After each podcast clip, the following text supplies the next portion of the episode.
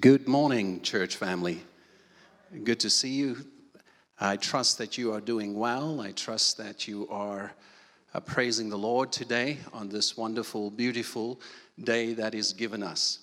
And trust that the Lord would continue to be with you in this season of life. I want to invite you to stand with me one more time. I'm going to read from Mark chapter 1, verses 29 through to 39. And as is custom here, we want to pray a prayer together as we prepare our hearts and our minds for the reading of God's word. Let us pray. Lord, open our hearts and minds by the power of your Holy Spirit, that as the scriptures are read and your word is proclaimed, we may hear with joy what you say to us today. Amen.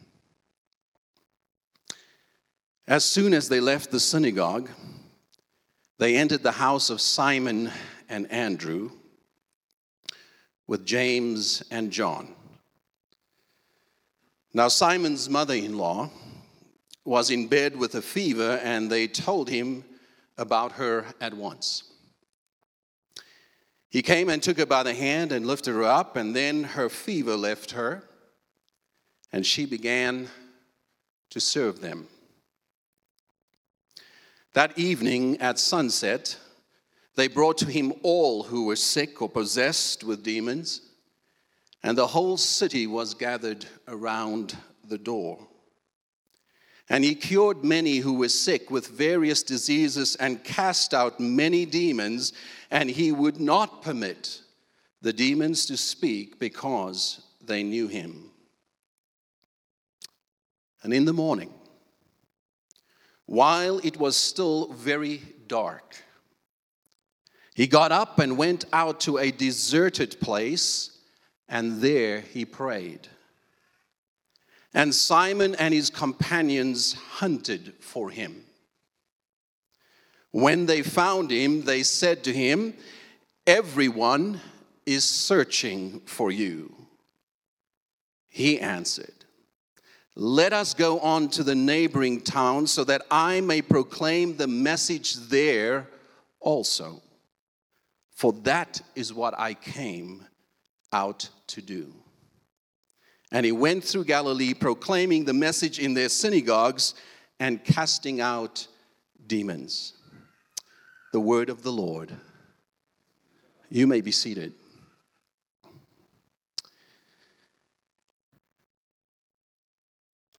By show of hands, who is a morning person? I see, by show of hands, they are usually the minority. Hold your hand up, I just want to see. It's the minority, and if you look at the stares you're getting from the non morning people, they don't like us that much. Uh, I really like mornings. I like early mornings. Um, I um, also like sleeping in on occasion. That's totally legitimate. A recent study suggests that most, most of us get way too little sleep. And a lack of sleep uh, contributes to all kinds of issues. So here's my first point in my sermon get more sleep.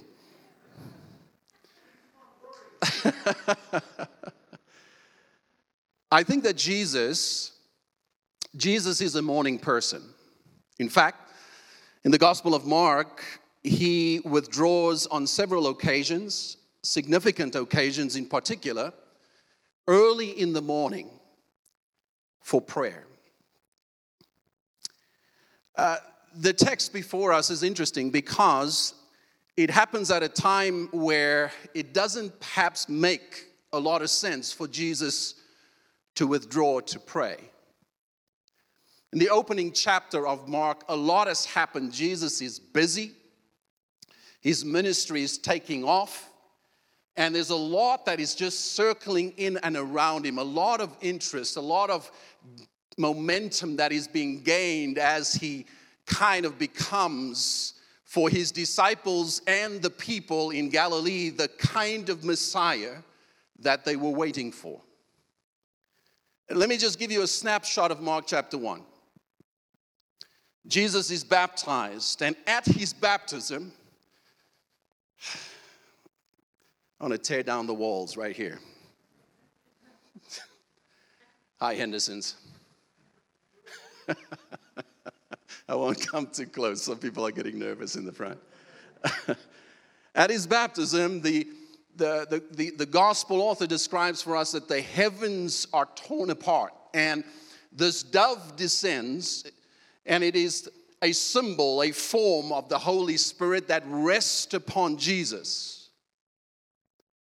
A significant moment in the ministry of Jesus, a significant moment in the life of John the Baptist.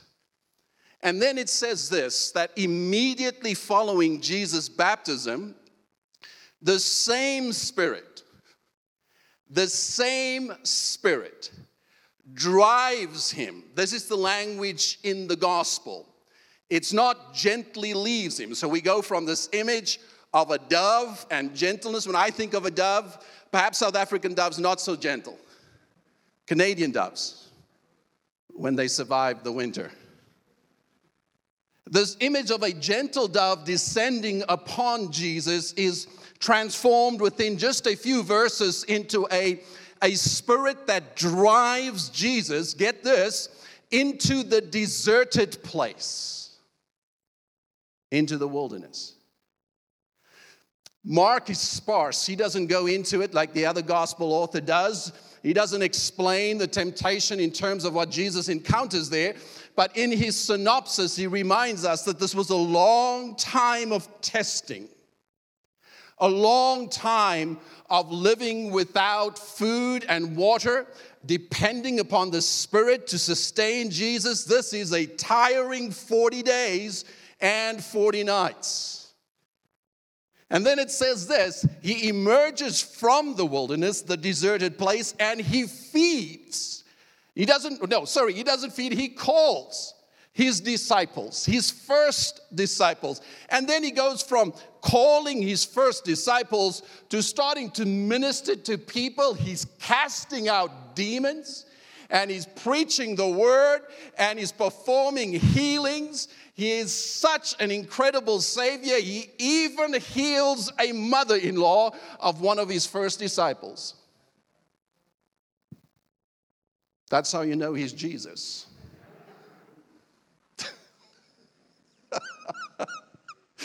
Uh, I had a great mother in law.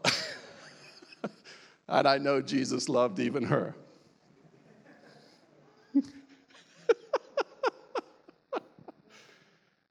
Perhaps in our, in our Western minds, we hear the healing of uh, uh, this particular woman, the mother in law of Peter, and we see her getting up to serve. And perhaps in our own way, we think, well, that's kind of, that's kind of wrong.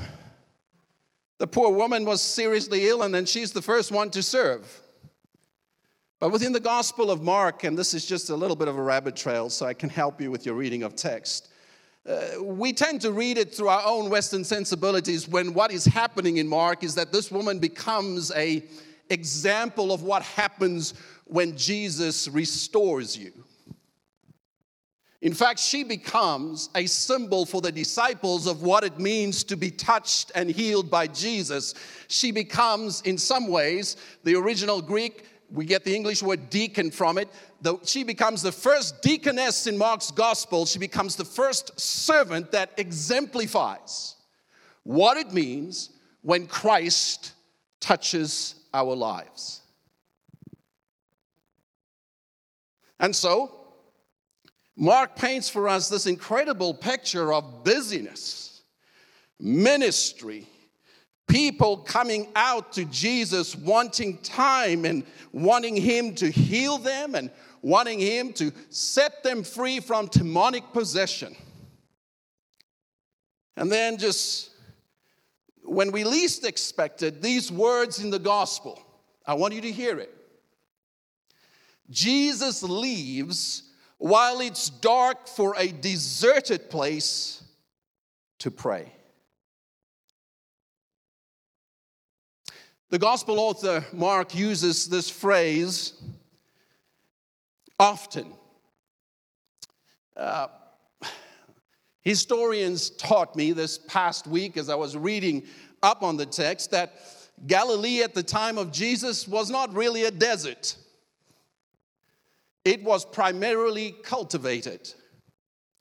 Yet the gospel author Mark wants us to pay attention to the fact that Jesus seeks a place of withdrawal. Jesus goes to a deserted place with a purpose and for a reason.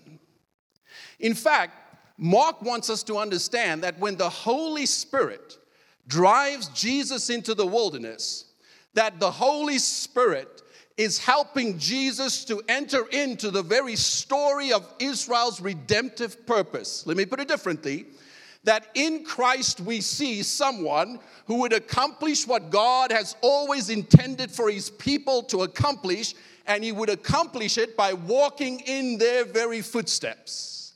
And where the people failed, Jesus would not.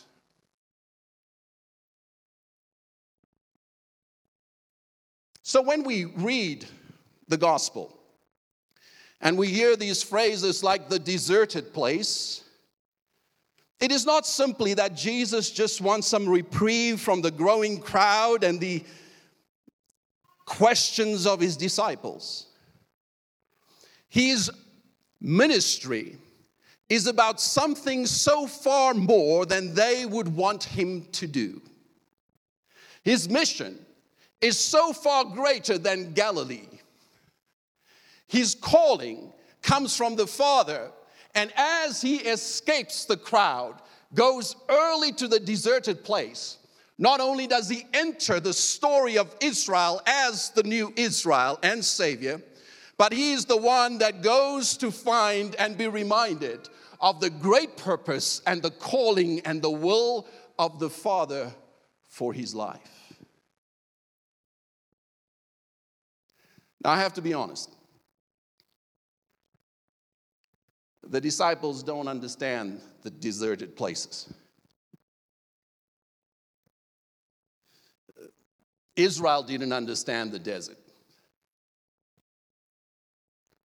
They wandered for a long time.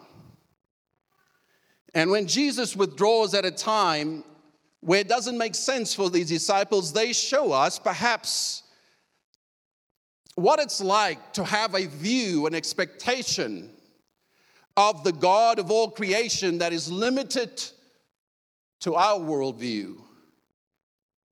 Uh, they sh- show us what it's like to want a Jesus that works for us. But perhaps as Jesus withdraws into the desert, he is inviting them to see a God that is greater than the one they hope him to be.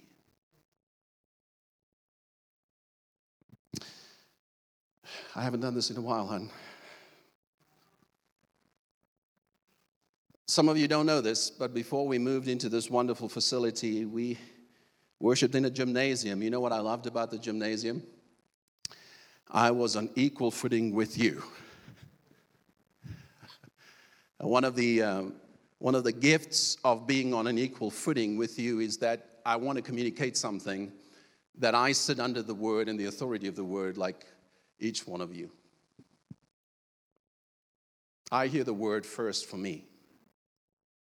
I think that's a really important thing to say to you because in a culture of celebrity pastors and failures, the integrity of pastors are being questioned. Pray for us so that we not just become dispensers of truth that is not relevant or convicting or accountable, uh, that we are the kinds of people who embody the very listener we want you to be. And in the Bible, hearers are not just simply those who listen, but is those who obey, those who embody, those who live out their faith. But the wilderness, the deserted place, I'll come up here because some of you are getting uncomfortable. Is an interesting place in Scripture. It is a place that is necessary to go to if one wants to leave behind identities that are counter to the will of God. Let me put it to you this way that God had to lead Israel into the desert so that Pharaoh's claim upon their identity as slaves would end. The desert is a necessary place of endings so that it opens up to the potential of beginnings. The desert is a place in which the people are named, get this, no longer the Hebrew slaves to Pharaoh, but they are called a royal priesthood and a holy nation. The desert is an uncomfortable place because it requires something from the people following that requires a, a letting go of in order to consider the potential of what God wants to do.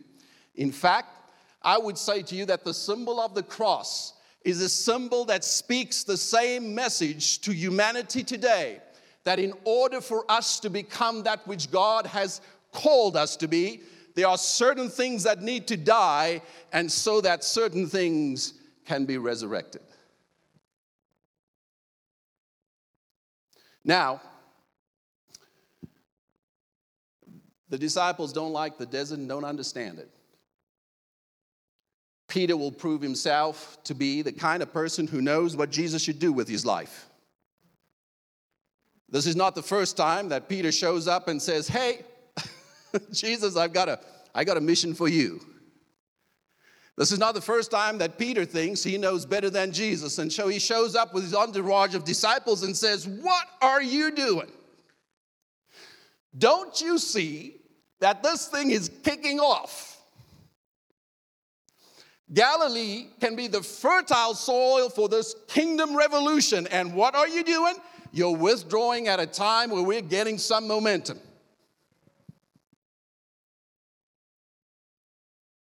I wonder sometimes, in my own following of Jesus, whether I am more like Peter.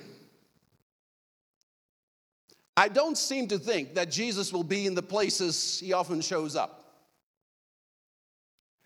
And when I try to find him in the places that feel deserted and empty and hard and even lonely, for the deserted place in Mark is also a lonely place, I tend to think that God's purposes are somehow not being fulfilled. But when Jesus goes into the wilderness and the disciples pursue him into the wilderness, they are finding there the God who always meets his people in the desert and in the lonely places.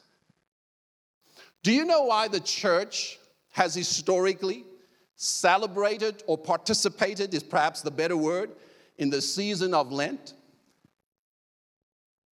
It is so that the church would be reminded that our faith and our lives are not discontinuous to the faith and life of Jesus, and that there is a following of Jesus that takes us into the deserted and the lonely places.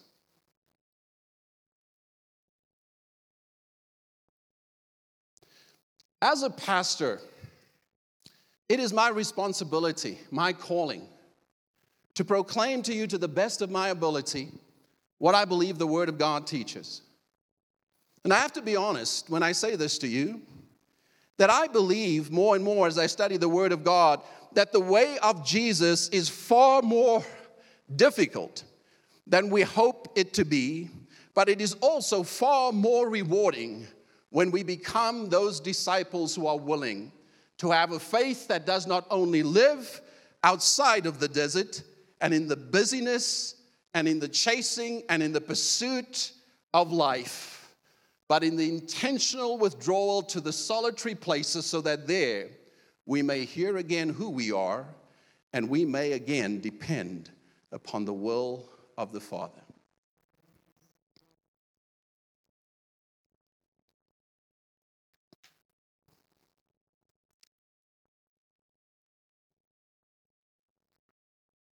Peter thinks he knows best. Probably wants Jesus to be at the center of the busyness and the need, in the middle of the bustling ministry and activity, to harness the collective energy and interest of the crowds. and Jesus does not allow the wants, the anxieties, or even the needs to deter him from prayer. Sometimes I wish the scripture did more. Sometimes I wish that it would tell us what Jesus prays. but sometimes scripture reveals to us what Jesus may have prayed in what happens after. And immediately following, when the disciples find him, Jesus makes it very clear that he has to go on to the neighboring towns so that he may proclaim the message, and very important in the translation of the Bible, there also. Jesus is responding to the anxiety, the interest, the perspectives of his disciples, not in a way that dismisses the needs of the people that are there, for the kingdom of God comes to restore bodies and souls according to the word of God, to meet material and spiritual needs Jesus is not dismissing what has happened in Galilee or in this particular location, but Jesus is helping the disciples to understand that what they want him to do there is to stay when God has called him to be the kind of person that will take the hope and the message of the gospel beyond Capernaum, beyond Galilee.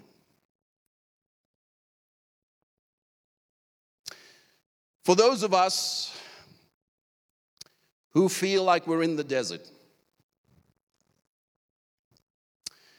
for those of us who feel like, I don't think Jesus lives here, the good news of the Word of God is, is that it's often in the deserted place where we can be reformed and reminded of the great hope of God. We all bemoan what has happened over the last two years, and rightly so. I'm not going to stand up here and go, oh, I liked it. I hope it's behind us. And that is a real, sincere hope. But I do wonder if our Christianity is just not big enough. If our Christianity just kind of thinks there's only good times. If our Christianity is focused on not the deserted places and the hard places, if we don't find ourselves in places where we have to learn to let some things go, if we don't find ourselves in places where we need to hunger and thirst again for God and God alone, whether when we are thrust into these places, we do not have the faith we need.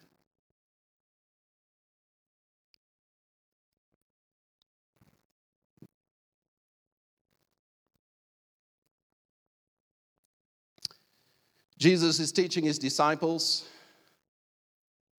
that if they are to participate in the work of the kingdom, it cannot be shaped by their anxiety.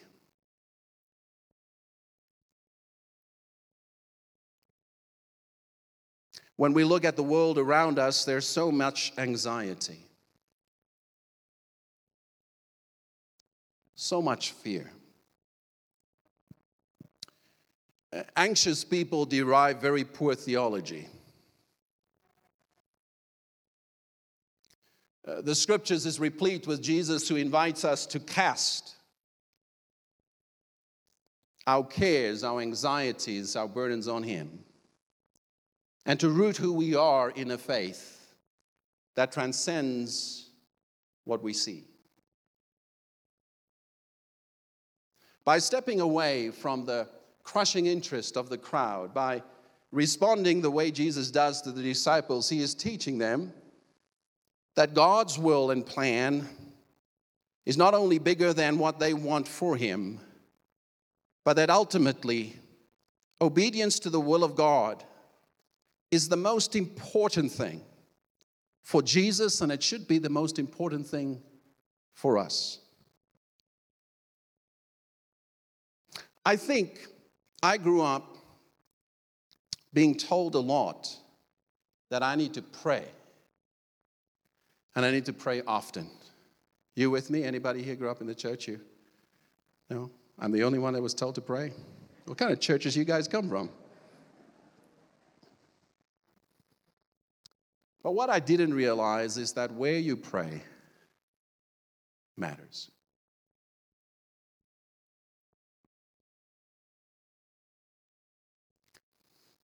When you sit next to somebody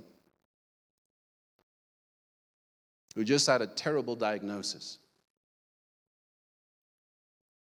you pray differently. When you find yourself in a place where um, things are really tough and challenging, and you find other people there, you find that the kind of prayer you pray there is not just the one that you know we all jump to and we have to pray and say the good words and so on, but there is something about praying in certain places that changes even how we pray. I'm becoming so aware of this that the posture I have in life often determines the kind of theology I produce. And so I, I'm asking the Lord in this day and age that I would become aware of the times in which He's inviting me out of my comfort zone so that I would be able to apprehend not only His will, but be able to start praying bigger prayers than I've prayed.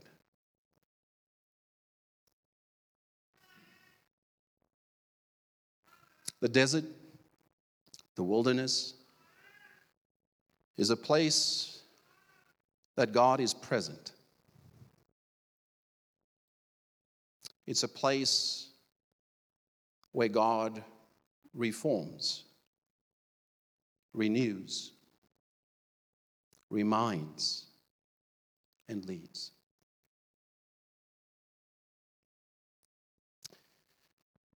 I'd be remiss this morning if I didn't conclude by reflecting upon what is happening in our world. I wonder what the prayers of our fellow Christians are in the subways of Ukraine.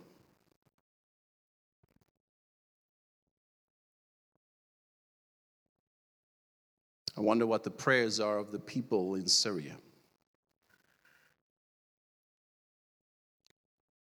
I wonder if we could take a moment this morning just to kind of recognize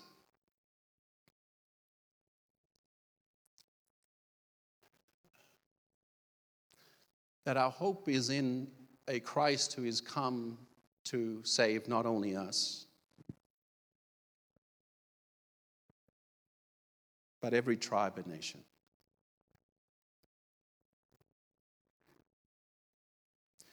This meal represents his ultimate sacrifice. He inhabited our humanity as flesh and bone. Uh, but he didn't just inhabit our humanity, he became a, a wandering, um, a person without place. It is not just that Jesus became like us, but he became like the weakest, those who have no place to rest their head. Matthew's gospel will say this to us if you want to know whether you're making it to the kingdom banquet, are you with those who most need it? And so this meal is an invitation for us to remember who Jesus is and to remember that he has come to give his life to save us, to heal us, to restore us, to lead us, to become the light and the salt that the world needs. I'm going to invite Bob and the team to come and as they prepare to and as they lead us in this next song, I want to invite you to to consider the invitation to pray today. Maybe your prayers can be shaped by thinking about what it's like to be in this war torn place right now in the Ukraine. what it is like to hear the cries of people for safety. Uh, maybe some of us can assume a posture of thinking about the homeless in our city, and we can start thinking about and praying from the posture of relating to those who are desperate for just food security and help.